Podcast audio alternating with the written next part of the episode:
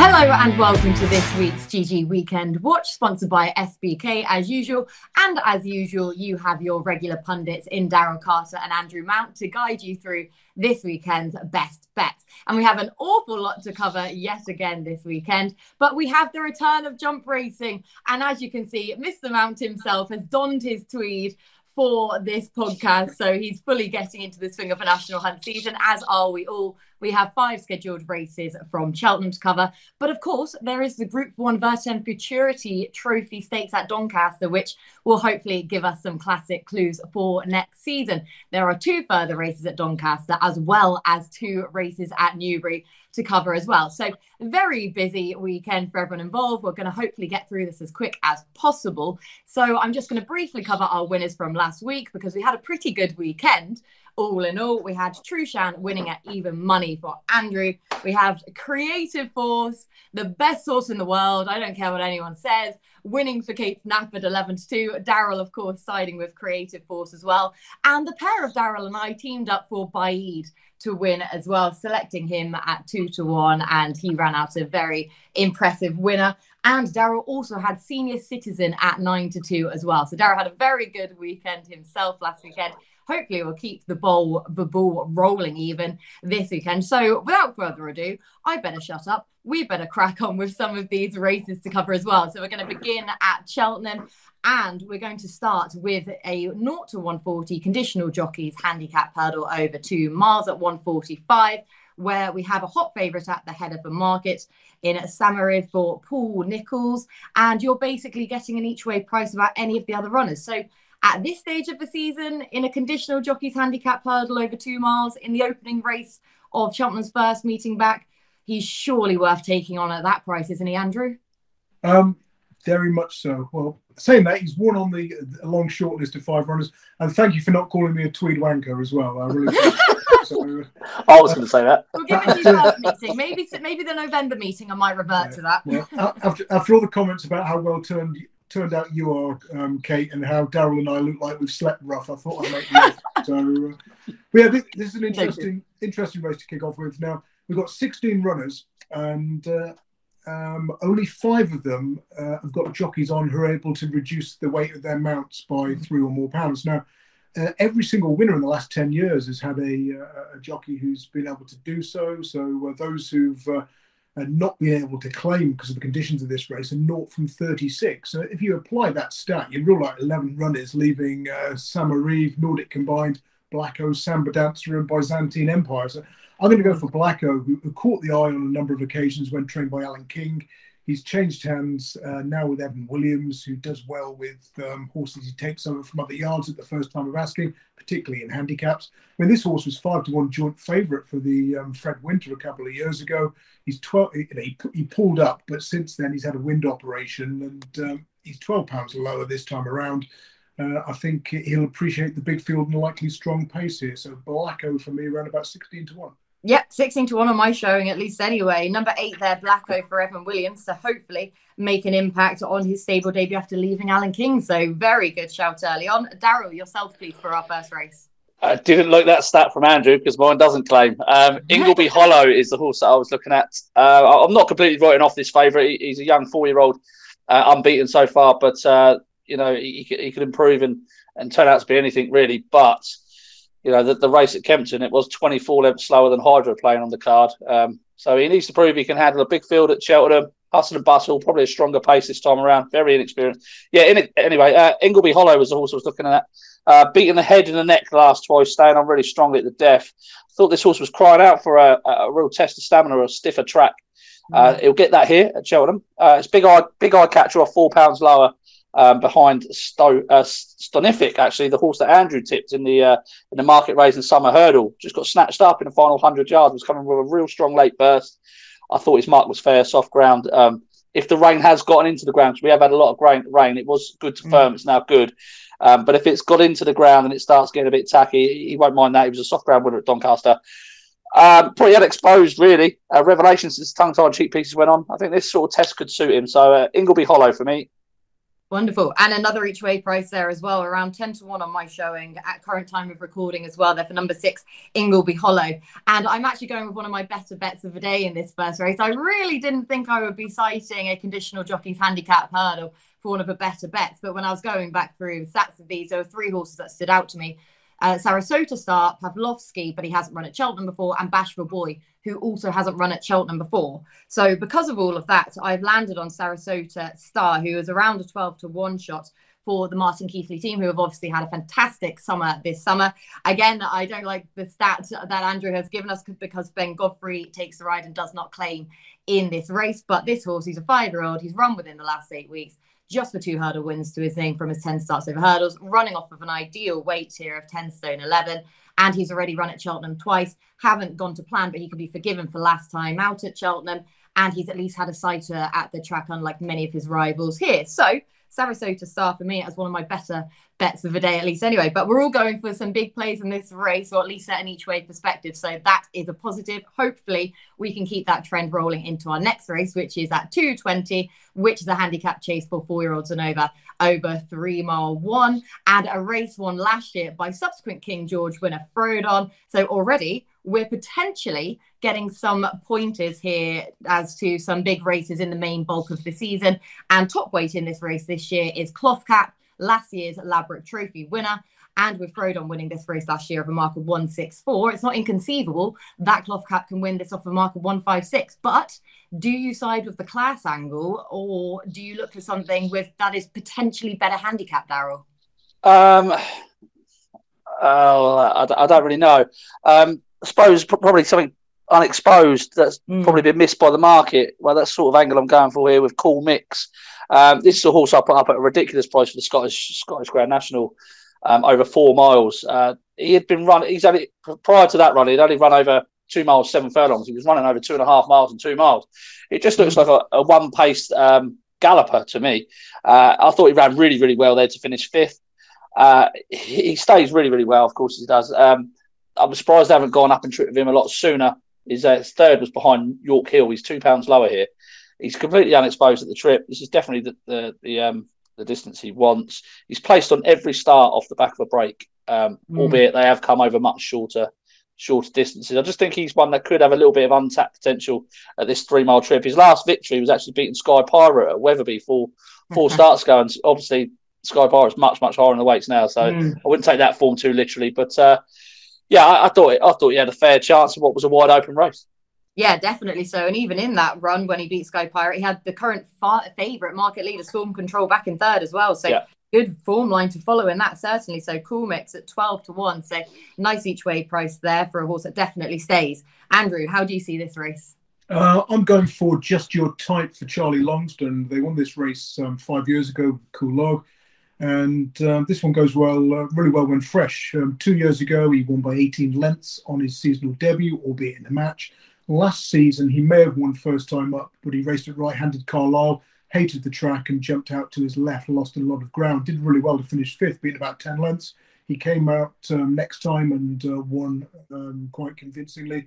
So a horse who tends to come good at this time of year, went fresh, Yard had won it before. I just thought there were a lot of ticks in boxes for Just Your Type, and I noticed he's 14-1 into 10-1 today since I looked at this race this morning, so he'll do for me. As you say, he has definitely been backed in this morning. So Just Your Type, horse number 13 for Charlie Longston there in the 2:20 at Cheltenham. And I'm trying to get my best bets out the way early really in this podcast, because I found this weekend very tricky in the main. So the horse that I really, really like in this, I mean, I was narrowing this race down to Cloth Cap, Domaine de Lille, Go Another One or Trucker's Lodge. But the horse who I really, really like, and I think I may decide by the end of the pod, but I think I'm going to put up as my nap, is horse number 3, Domaine de Lille, because he won over 3-mile 2 on his latest start. That also came at Cheltenham, which is a huge positive for this race. This is his reappearance start, another positive. He's rated 149. He's carrying 11.5. He is an 8-year-old. He has a nice price as well, around 10-1 to go with his chances here, should the weight prove telling for Cloth Cap in this race, because I do think it's going to go to a class angle rather than the unexposed. So hopefully Domaine de Lille meets that happy middle ground here. That's horse number 3 in the 220 at Cheltenham. So I thought I'd better get that out of the way early on. Hopefully it'll go on to bigger and better things. So we're going to move on to our third race at Cheltenham. This is a race for the 4-year-olds in the form of a 2-mile hurdle. We only have the 4 runners though, and Tritonic currently heads the betting as the even money favourite. But is this an early season prize for the taking for Alan King, Andrew? No, this is probably one of the worst favourites of the weekend, Tritonic. Nice. No one's arguing that he's a good horse, but he tends to race keenly. He's going to need a big field and a strong pace, I believe, to be seen at his best. I can't believe anybody would want to back him at even money. You've got a couple of interesting ones against him. I like to move it. The pace angle, 3 from 3 in fields with 10 or fewer runners. And his record in Class 2 or lower company, 3 from 3 as well. When you go back to Tritonic, his small field record, fields of 7 or less, 2nd of 5, 6th of 7, 2nd of 4, 4th of 7, often at short prices. Now, Stepney Causeway's got another one with a great chance. Slight concern at the moment. At the time of recording, Dan Skelton won from 32 in the last fortnight. And, his only winners coming to Utoxeter Bumper. It didn't look particularly deep. I know it's early days and we've got Friday's Cheltenham racing to come. So hopefully there'll be some more positive signs with the likes of Third Time Lucky, before we get to see Saturday runners. And again, you look at Stepney Causeway, on the flat and over jumps, can't operate right-handed or on straight courses, 0 from 4. It's 5 from 5 left-handed under both codes. Done really well for the Skelton Yard. He's had yet another wind operation. But Stepney Causeway, and I like to move. I'd much rather take that pair. I mean, even 2 shots, the 60-61 outsider. This one looks capable of winning races. Probably not until we see him go handicapping. But you look at the speed figure he got from race form for that 3rd at Hexham last time out. Puts him bang in contention here. So, beware of taking a short price about Tritonic. I think he'll pull hard on his return to hurdles and finish 2nd or 3rd here. Oh, wonderful. Taking on the even money favourite there, and as well with Tritonic giving weight to his 3 rivals as well, which is very interesting. Daryl, do you also take him on at the head of the market? Yeah, I do, yeah. Wonderful. Stepney Causeway comes off best of the weights as well in receipt of that £8 from Tritonic.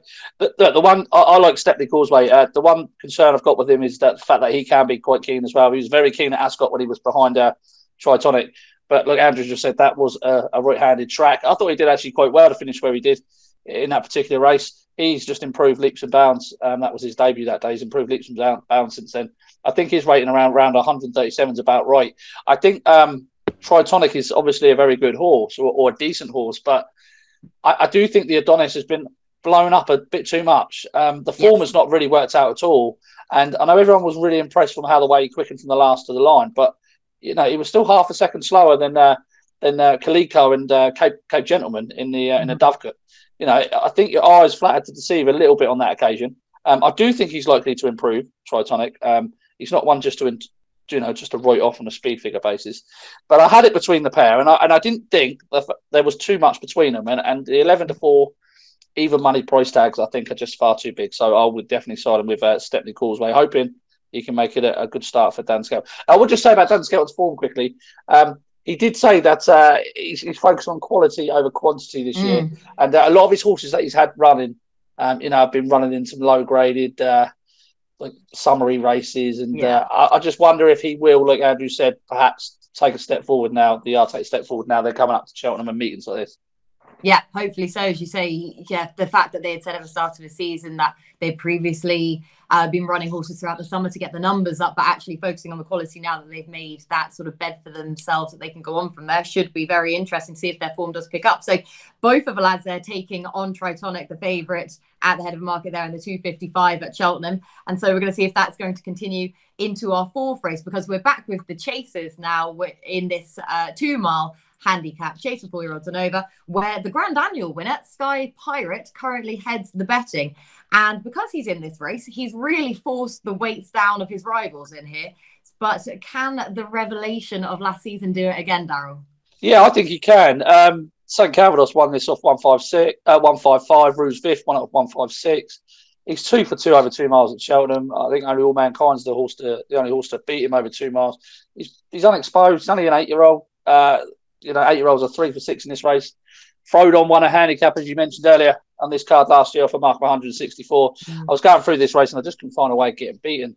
I know he's not got the best record fresh, but those runs have all come over longer trips. This 2 miles is obviously his ideal trip now.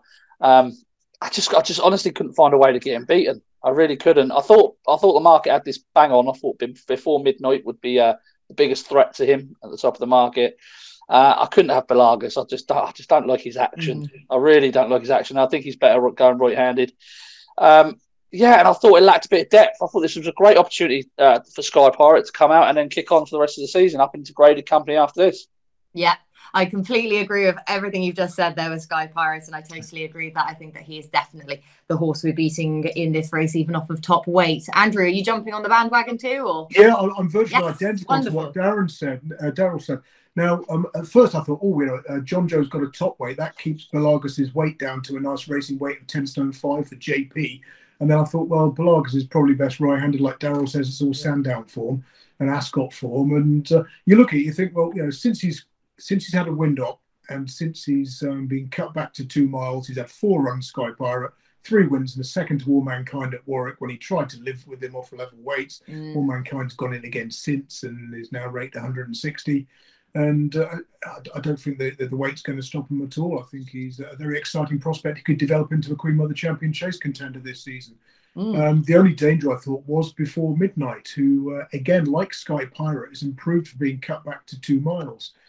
Spent a lot of his, won 2 bumpers for Nicky Henderson and then ended up spending most of his time over sort of 2 miles, 3 or further. Scraped home over 2-3 once in a week race at Taunton, but all those other sort of 2.5 mile plus runs ended in defeat. And he goes extremely well when fresh. When he's been off the track for more than 6 weeks, he's won 5 of his 10 starts.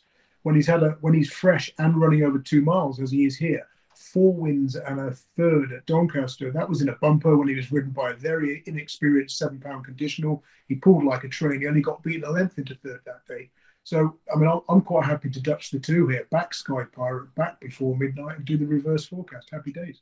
Oh, wonderful. Simple as you like. Perfect.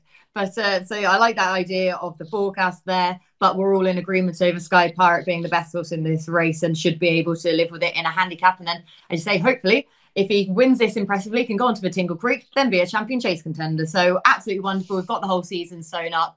No more questions, Your Honour. Right, the 4:05 at Cheltenham now. This is our final scheduled race at Cheltenham. And this is a Potemp's qualifier. And we absolutely love these races, don't we? Trying to see who scrapes into 6th place to qualify and not damage the handicap mark. And for those wondering, yet again, I have checked that it is, again, 6 places that you have to run into to qualify for the Potemp's final at the Cheltenham Festival. So if you're playing the long game, bear in mind who finishes 6th in this race. And currently, Gordon Elliott has the market leader here in Tullybeck and is perhaps trying to target an English Potemp's qualifier as we have more of them. So they do very often work out as less competitive than the Irish qualifiers. So is that plan going to pay off here, Andrew? I don't know, don't care. Miss me out. That's I'm playing my get out of jail free card. If you found 50p in the street, put 25p each way on, to be fair. At least you know this one's going to be trying. It's an 11-year-old and, be quite happy to win a 13 grand prize. But, the whole concept's quite ridiculous that you just have to finish in the first 6.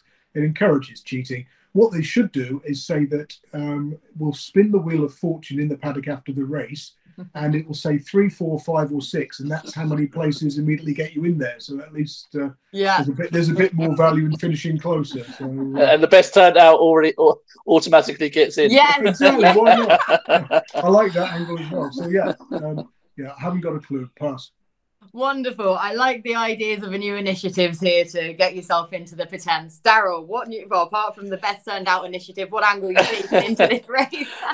Well, it's not really an angle, to be quite honest with you. I sat down to go through this race and I thought, yes, come on, let's have a good look at this. And then I read Potemp's network qualifier and I thought, oh, yeah. The one, I suppose, a little bit of an angle you could take into this is that Gordon Elliott said that Tullybeck has to have good ground. He wants good ground, and he is a chaser for the future. So they said that they're going to get another run into him and probably put him away for chasing next season. Now, I'm not one to listen to what trainers say, but that is interesting in the fact that he may well be here to win this race with an aim to go chasing afterwards. He could also finish sixth in this race, put him away until the spring, a bit of good ground comes up. All of a sudden, he's got a Patemp's qualifying entry, and he goes and runs in a Patemp. It's very, very tricky. Like Andrew, I really don't like these type of races. I thought Tullybeg would have been the most likely winner. He was rated 136 in Ireland. He runs off 140 here. Jordan Gainford takes 3 off, so he's effectively only a £1 higher than his Irish mark. So much for those handicappers.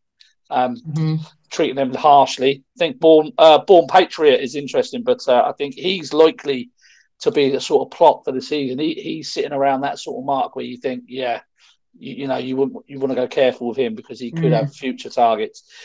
I didn't really like the race. I'll put up Tullybeg as a tentative selection, but no money will be being spent on this race. That's for sure. Yeah, I do not blame you whatsoever. Like you say, as soon as you see Patemp's qualifier in the title, it just it's so unattractive. But if you like to play the anti-post specials, then you might see one that's an eye-catcher. We've always got a few talking horses out of these qualifiers that people then want to side with and think they're a plot job for the Patemp's, and it doesn't work out most of the time. But still, it adds a bit of interest anyway. So we will swiftly move on from that. Now, I'm going to throw it back to you, Daryl, for anything else from Cheltenham that we may not have covered. No, I've got nothing from there. Wonderful. Andrew, yourself? Nothing from me either. Perfect. Yeah, but to be fair, we have covered most of the races, it does feel like, at Cheltenham. Anyway, so we will move on to Newbury. I'm going to start in the 2 o'clock here. We're going to start with the Group 3 Horace Hill Stakes for 2-year-olds over 7 furlongs. And this is a very interesting race with plenty of pointers to be taken out of it for next season for these 2-year-olds, you'd have thought. And the market is currently headed by Noble Truth, who looks to have everything in his favour, potentially apart from Stall One, which doesn't have a great record in this race. But is that going to be enough to put you off here, Andrew? Yeah, interesting race, this one. I mean, I was looking at Light Infantry, who was very impressive at Yarmouth, coming from off the pace to win on a day when most of the winners were prominent, clocking a good time in the process. How will he be ridden, though? Because this race often goes to a prominent racer or a front runner, as most straight track races do at Yarmouth, at Newbury, unless they're headwind affected. And you look at last year, the close up 20-1 second made the running. That's now rated 85. Go back 2 years, Impressive was placed at 16-1. That one's now rated 67. So front runners can often outperform their odds here. So although I quite like Light Infantry, I was looking at American Star at a big price, who left his race in the stalls at Newmarket last time, just played up beforehand, missed the break, never in contention. He's 2 from 2 on good to soft or soft to going. He's a course and distance winner from the front. And you go back, you look for the last time the front runner was not in the first 3 or 4 here. You have to go back a hell of a long way. So, I mean, Noble Truth's another one who could lead. He was second to Angel Blur at Longchamp last time, the Group 1 company. Angel Blur, of course, runs in the Criterium International at Saint-Cloud on Saturday. Before this race, that's at 12:58. So that's a chance to frank this form. The Hannon horse, who we haven't seen since winning at Haydock in May, that's a sort of filed under could be anything. There's a little nibble for that into 12-1. But at the prices, I just want to be with whoever's likely to be up at the pace, who's likely to go on the ground. And at 40-1 American Star, I thought was worth a tiny each way interest. Yeah, definitely so. Course and distance winning form as well. And with that experience, and about 40-1 is definitely not to be sniffed at whatsoever for number one there, American Star. Daryl, do you also take on the favourite here, or do you think Noble Truth is a good thing? No, I do take him on here. I really like this horse, Noble Truth. I think he's a gorgeous horse, but he just doesn't do himself no favours. He can be far too keen in his races. Last time was interesting in France, where they just decided, right, okay, we're not going to bother holding on to him anymore. We're just going to let him go and see what happens. Just ran out of steam towards the finish. It's a similar type of run at Doncaster the time before when only beating Hoya Mao by a nose. I think Hoya Mao is the strongest stayer here. I really do. And I was torn between Hoya Mao and Light Infantry. I'm a bit concerned about Light Infantry. I was really impressed at Yarmouth. I really was. But I just wonder, he was so inexperienced that day. And this is going to be a hell of a good clip, I think, early on. I'm going to side with Hoya Mao just because I think he's just rock solid. He won't have any issue with the ground. He stays further than 7 furlongs. He's got the form in the book. There's not a lot really not to like about his chances. And I found it very difficult to strike him off my list. Whereas Noble Truth, Keenness, Light Infantry, I'm probably being a bit harsh with experience, maybe. Dubai Poet, I don't think will like the ground. Cresta won't like the ground. And then you're out to the likes of Andrews, American Star. So, yeah, I thought Hoya Mao was the one to be on. Yeah, so kept coming back to Hoya Mao there, and with the Andrew Boulding juveniles going as well as they have done this season, you can completely see the angle there, and at a point bigger as well than the favourite Noble Truth. So a couple of selections to take on the favourite there, who we all do respect at the same time in the 2 o'clock at Newbury. We're going to move on to the next race. This is the 2:35, and this is the St Simon Stakes, the Group 3 for 3 odds and over a mile 4. And we have another short price favourite in this race in Siskani, who is also drawn in 1, actually, which again won't have a fantastic record in this race, but it is yet another where Charlie Appleby has the short price favourite, but he is the highest rated and getting weight from his rivals here. So does that make him hard to beat, or do you take him on at his current price, Daryl? I think it does make him hard to beat, but I do want to take him on because I do like the chance of Max Vega in here. I just think this horse has been running over the wrong trip. I absolutely slated Max Vega for when he was favourite for the Newmarket race behind Naif Road last time over 2 miles. I just think that they've ran him over 1 mile 6, 1 mile 6, and 2 miles, and I just don't think. I think they've watched the visual impression of the race and thought that he stayed the trip, but I don't think he does really stay the trip. Now, in Ebor, he was going past a lot of horses that were coming back. He didn't get a clear run, but the best part of that race was in the middle section of that race when he tried to quicken up, and he just couldn't sustain his run. It looked like he did sustain his run. It looked like he was closing, but he was just staying on at one pace. There's just the last time he ran at Newbury was over 1 mile, 5.5 furlongs here, the Geoffrey Freer. He was just outstayed by Hookham by 2 lengths. Now that alone is the single best piece of form in this race. Yeah. And coming back to Newbury is definitely going to be ideal for him. The drop back and trip is definitely the key to him. His only effort over this trip was in the Derby, so you can put a line straight through that. But I just thought the return to soft ground, back at Newbury, drop down and trip. I thought there were lots of positives for reasons for him to go well. Now I think he's been shaping with considerable promise in his last 3 runs, but I just don't think he's been seeing out the trip. He was already winner in the Zetland as a 2-year-old. Now I'm going back a bit, but as a 2-year-old at Newmarket on soft ground. I just think he's got plenty in his favour. He's against a lot of exposed types in here other than Siskani. So I've got one horse to beat and I'm getting about 9 to 2 to do it. I just thought he was a bit of value at the prices. Yeah, definitely. So as you say, at the prices, if you can get 5 to 1 about him in some places, then Max Vega, if he can just revert back to his best form and over this trip, looks a big player in this race that might just be slightly forgotten about or overlooked. Andrew, do you also take on Siskani, or do you respect him as even money favourite? Yeah, just on value grounds. I mean, we're talking about heavy ground here, virtually unraceable. I mean, you know, I think the meeting might have been in danger a day or 2 ago, and we lost this meeting a couple of years ago, I think, because of waterlogging, and it's going to take some getting. And I'm looking at the 2018 winner, Mirando. And so I could see, I like Max Vega, I like Mirando. Daryl's gone for Max Vega, I'll go for Mirando. You know, maybe have a saver on Max Vega or a little forecast with the pair. But you know, Mirando, again, he's won twice in October. He likes the mud. I mean, they even deemed the good to soft ground unsuitably quick for him last time out and pulled him out. I know he's got placed form over sort of a mile 6, and he tends to stay on whatever trip he runs over, but he's just going to power through this ground, and I think he can put his stamina to good use under Sylvester D'Souza, and at 8 to 1, nibbled in from Thames, he'll give you a run for your money, I think.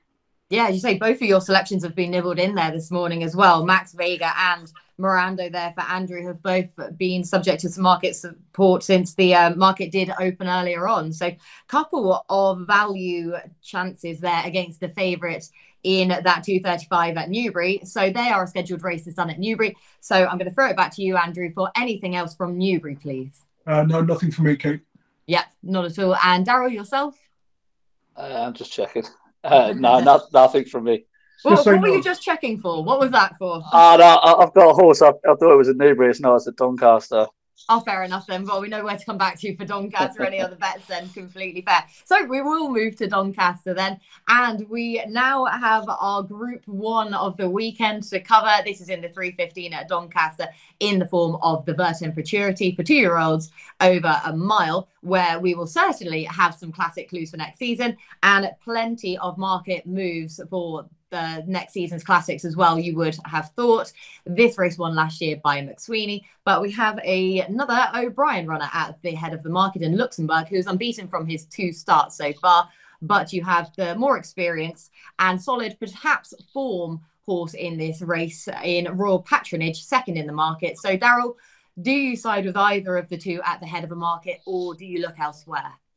Yeah, I think Luxembourg's a very, very, very good horse. I think his performance at the Curragh last time was the best I've seen all season from a two-year-old. You can pick holes in him. He's got a high head carriage. You know, he's a bit inexperienced and whatnot, but he's got push-button acceleration, and it was just so impressive to watch him get one tap with a stick and just clear away from his rivals.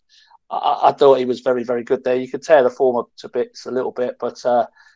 just on a visual basis, I think we're really looking for a standout two-year-old. There's not one in this race outside perhaps him or perhaps Sissoko for Donica O'Brien, who's been well supported in the market this week, who also won at the Curragh last time. It's not a race for me to get involved in. I'm going to watch it with a keen interest towards next year's classic clues, obviously. But Luxembourg would be the selection. I'll just give a quick mention. He's not really a price now. I mean, when he was 9 to 1 during the week, I thought Bayside Boy was a bit too big of a price because he's definitely going to appreciate this step up and trip to a mile. He didn't get the best of runs behind Native Trail last time either.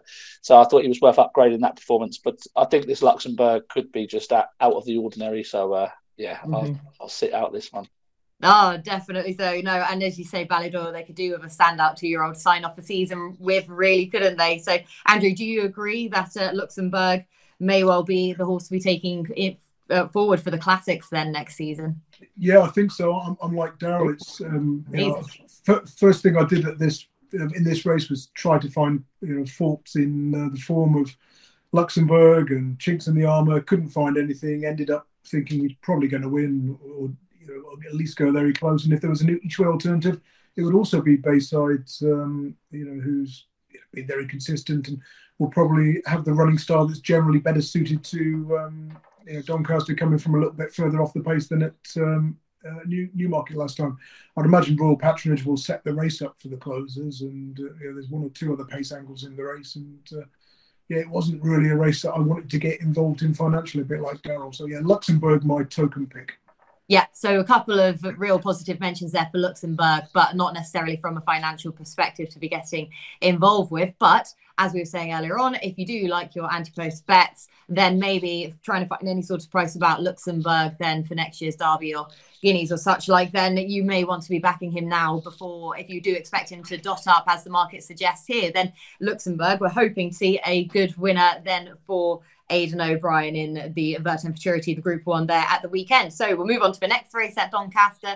This is the 350, the listed Doncaster Stakes, back again for the two-year-olds as well, but this time over 6 furlongs, where the experienced Flaming Rib currently heads the betting. So, Andrew, do you side with experience, or are you looking at an unexposed runner here? No, I'm going with the unexposed angle and Deodar for Rafe Beckett. I was really impressed by this one's Newbury win. Now, he stuck to the standside rail throughout that day. That was the first race, I think, on the straight course. And so everyone said, oh, you want to be high, you want to be down that standside rail. Everybody else who tried that route later in the race finished out with the washing. And after a few races, they were all racing down the middle, as they normally do at Newbury, and avoiding the standside like the plague. I think Ocean Murphy went solo on one of them and got beat about 12 lengths. When you look at later on, there was Al Suhail. In that race where the three Godolphin runners battled it out, Al Suhail was drawn highest of the trio, switched to the stand side, looked like he was going to get there or at least finish second. He virtually stopped. So I think Deodar did extremely well to win from where he did that day, and he can take another step forward by winning this. Yes, so Deodar taking on the favourite there. So Andrew going for the unexposed angle. Daryl, do you agree, or do you side with the experience? No, it's another very strong vote for Deodar. You two in agreement today. Yeah, this is unlike the pair of you. Yeah, I quite like Deodar as well. I think the form has worked out pretty well, with Witch Hunter back in second. The third was only narrowly beaten by Hierarchy at Salisbury the time before that. The time figure married up quite well with the 7 furlong races on the card as well. I thought the trip was probably on the sharp side, so I thought a bit more cut in the ground might suit Deodar. It was all underhand and heels, entitled to improve. I thought the Favs had probably had a bit of a hard season coming in. He did well last time to make all the running at Chester, but it does favour those front running. Time before at York, he only touched off Pocket Rocket by half a length. That form subsequently ties in with Deodar, actually, through Witch Hunter. Now, it's a very loose form line, but it does tie in with Witch Hunter. Pocket Rocket was miles behind Witch Hunter. I just think Deodar wins, and I think wins well as well.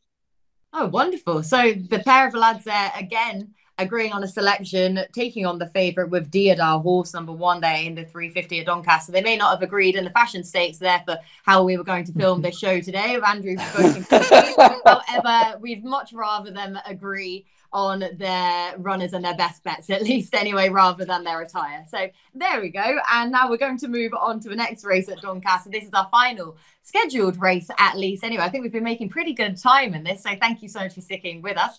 This is the 420 at Doncaster and 0-105 handicap for 3-year-olds and over 5 furlongs, which looks a wide open contest. The betting would tell you that in itself. Plenty of horses coming here in good form, though. But Daryl, back to you. Who wins this race?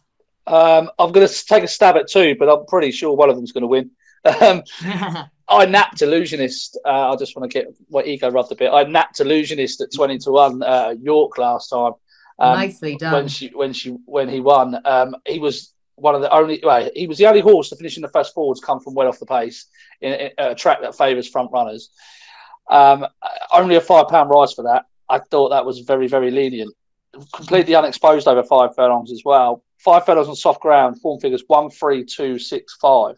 Now, working in reverse, the 5th was in the Windsor Castle in 2019. The 6th was behind Art Power at Royal Ascot in the Holyrood House Stakes of a mark of 92. The 2nd was a short head defeat to Live in the Moment at York off 89. The winner is now £15 higher. Mm-hmm. And the 1 length defeat when not getting up off a mark of 90. And then obviously the latest win. I thought Illusionist had a lot more to come. Ideal conditions, soft ground, 5 furlongs. Going to be a good clip on here. Looks Fell Astronaut, Copper Knight. I think it's going to set up really well. I don't want to abandon Illusionist. The way that he passed horses in that final furlong at York was just really impressive. Mm-hmm. It's not like they went overly hard up front either. So I'm going to stick with Illusionist here. The other one I do want to back is Lahore. Now, Lahore is a horse that our producer or our boss, Ross, put us onto, actually, for the Air Gold Cup a while back and a couple of starts back. But I thought Lahore did really well behind Illusionist at York last time and beating 3.5 lengths. That was a step back in the right direction. This horse dropped well down the handicap. Is £11 lower than his last win and is £6 lower than his last win here at Doncaster. It's 3 for 5 at Doncaster. So I think he could be running to form just at the right time. This is the right track. These are probably the right conditions. The connections suggest that he wants soft ground. I'm not entirely convinced that he does want soft ground, but I'm willing to take a chance. He's definitely well handicapped off a mark of 90 here, rated 103 as early as June, so as late as June. So I thought, having a stab at them too, I thought we'll have the winner there. Nicely done. Yes. So like I say, Lahore, around a £91 price at the time of recording, and also a vote for Illusionist. So hopefully double up for you with a best bet as well on that back of that win at York last time out. So a couple of selections there for Andrew, for Daryl. Andrew, back to you for this race, please. Yeah, I've got a couple of selections as well, but completely different ones to Daryl. It's amazing how often the winner of this race has come from one of the 3 highest draws. And Zargon, even though he faces competition for the lead, I thought could go well from stall 15 of 15 for the Scott Dixon yard. The Dixons have had 4 horses start at odds shorter than 18-1 in the last fortnight. A second by neck at 14-1, and 3 winners, 9-1, 6-1, 5-1. Zargon was one of those winners at Catterick last week when he looked to be in another race where there was lots of early pace on. Indeed, he got taken on for the lead, but he still managed to hold on and win quite comfortably. The 2nd and 3rd came from well off the pace, so that was a run that marked him up. If he gets rolling down that near side rail, and that is the place to be, as it often is on late season Donny ground when the middle's been cut up after being raced on all season, then he could go well. And the other one was Zimbaby for Mick Appleby. Now, she's not had many opportunities over 5 furlongs. The last time she raced at this trip, with cut in the ground, she finished second, a close second at Catterick in the spring off a £3 higher mark. And the only time she raced at Doncaster, she raced in the listed Wentworth Stakes over 6 furlongs. She was 40 to 1. The ground was quicker than ideal, I think, and so she's finished third. So I think Zimbaby, unexposed at the trip, big price as well, I would imagine, and Zarban. Go with the Zeds. Yeah, so all the Zeds then for Andrew here. Yeah, so all the Zeds and all the middle to high draws, but whichever angle you want to take in, either way. Yeah, Zimbaby at around 16 to 1, and also for Zargan there in stall 15 at around 7 to 1. Has just had a few nibbles in from 8 to 1 as well. So we've got 4 selections there in what is a wide open 5 furlong handicap at Doncaster to finish off our scheduled races that we have to talk about. So, Andrew, I'm going to go back to you for anything else at Doncaster, please. Yeah, one of my strongest bets of the week, perhaps the Nat, will be Mask's Identity in the 1 o'clock for Mark Lockdown. Now, this was a horse I often tipped up each way last back end when trained by another yard, and Sean Keithley's yard, and goes really well on soft ground or heavy ground, and loves straight tracks as well. Now, his 5 best Racing Post ratings on turf have come on straight courses. He caught the eye at Nottingham last time out over a round mile, finishing 2nd at 25 to 1. Came from off the pace on a day when it paid to be prominent. The winner and the third were up there throughout. And he's £9 lower than when finishing 5th of 19 behind Zip over course and distance in the mud last back end. So lots of ticks and boxes for Masked Identity. The kind of horse who, after travelling really strongly, occasionally gets run out of it when you think he's sure to win. Maybe that was more to do with Josephine Gordon than anything to do with what's between the horse's ears. So yeah, let's go Masked Identity in the 1 o'clock. And Scott Dixon's got 2 other runners as well. I mentioned how the yard's form. He's also got Gio Giobo in this 1 o'clock race and in the 4:55 Ebri. So just keep an eye on those as well. Yeah, so a couple of Scott Dixon runners to keep an eye at on. Keep an eye out for there at Doncaster, but also the most confident bet, and I'm hoping to go back to you for the nap then for this weekend in number 5, Masked Identity in the 1 o'clock at Doncaster. Daryl, anything else from you at Doncaster, please? Yeah, it beats Rocks in the 2:05 at Doncaster. Again, another big price nap that only managed 2nd behind Sunray Manger, who went off favourite for the what was it for? What race did he go favourite for last week? At Leicester. No, Sunray Major. Oh, sorry, Sunray Major. Oh, sorry, yeah, he went off. Balmoral, wasn't it? Balmoral, yeah. Yeah, sorry, I'm losing my mind there. Yeah, went off favourite for the Balmoral, obviously disappointed there, but it beats the Rocks, was given plenty to do behind Sunray Major. I felt like Kieran Schumacher could have just taken his gap. If he'd have took the gap the first time, I think he would have finished closer than 2 lengths suggest. But Abel Kane was back and forth, has come out and won since. I think it was a big, big run from Beats the Rocks. Unexposed, a couple of starts ago as well, was finished well clear of the field behind Silent Escape, who went on to win a listed contest next time. Up a pound for the last run at Ascot. I think this horse is very well handicapped off a mark of 87. Hoping to get a win out of him before the season's out. Wonderful. And I love the pure bog pronunciation of Ibiza as well there. It beats the Rocks. Ibiza. You've been listening to that song too much as well. Who was that? Who sang that? I can't even remember now. Yes. So that is Ibiza Rocks there, number 11 in the 2:05 at Doncaster. So Daryl, back to you for anything from anywhere else. I don't know if there's a race we haven't covered yet. No, just there is in St Cloud. Very well done. We're going international. Yeah. Yeah, just one in that 12:58 Andrew mentioned earlier. I haven't seen any prices yet, but I'm very, very keen on Ancient Rome. I thought this horse did remarkably well last time behind Angel Blur and Noble Truth to come from the position he came from. So I think he's got a bright future. Yeah. So Ancient Rome there, number 5 is here. I haven't got a show of betting yet, but for Andre Favre in the 12:58 at St Cloud, the same race that Angel Blur is running in. So Andrew, yourself, anything else from anywhere else, please? No, that's it for me. Yeah, fair enough. So all there is left to do is to get your nap. So, Andrew, I feel like we know where we're going with you, at least. Anyway, is it to the 1 o'clock at Doncaster? Yeah, I was toying with Just Your Type in the 2:20 at Cheltenham, but I'll go to Donny in that opening race and Masked Identity. Yeah, Masked Identity, number 5 in the 1 o'clock at Doncaster. Daryl, your nap, please. Oh, I was torn between Max Vega and Well, all of them, really. Let's go for It Beats the Rocks in the 205, Doncaster. And he's sticking with it. He's holding tough there with It Beats the Rocks. Right, that is a perfect nap then. And my nap is going to be Domaine de Lille in the 220 at Cheltenham, because I was tempted to go Sky Pirate, the fact that we all agreed, but no, I'm going to go with the bigger price one there, Domaine de Lille in the 220 at Cheltenham. So that is everything for us this week. As I say, I think we have made this through in pretty good time. So a huge thank you to the lads for all of their hard work and through all of these races. Another big thank you to SBK, of course, our sponsor, and a big thank you to you for watching. Hopefully you enjoy this weekend's racing. Hopefully the tweed will be donned there for all of our viewers as well, as Andrew is so fashionably demonstrating himself. So enjoy this weekend's action, and we will catch up with you again next week.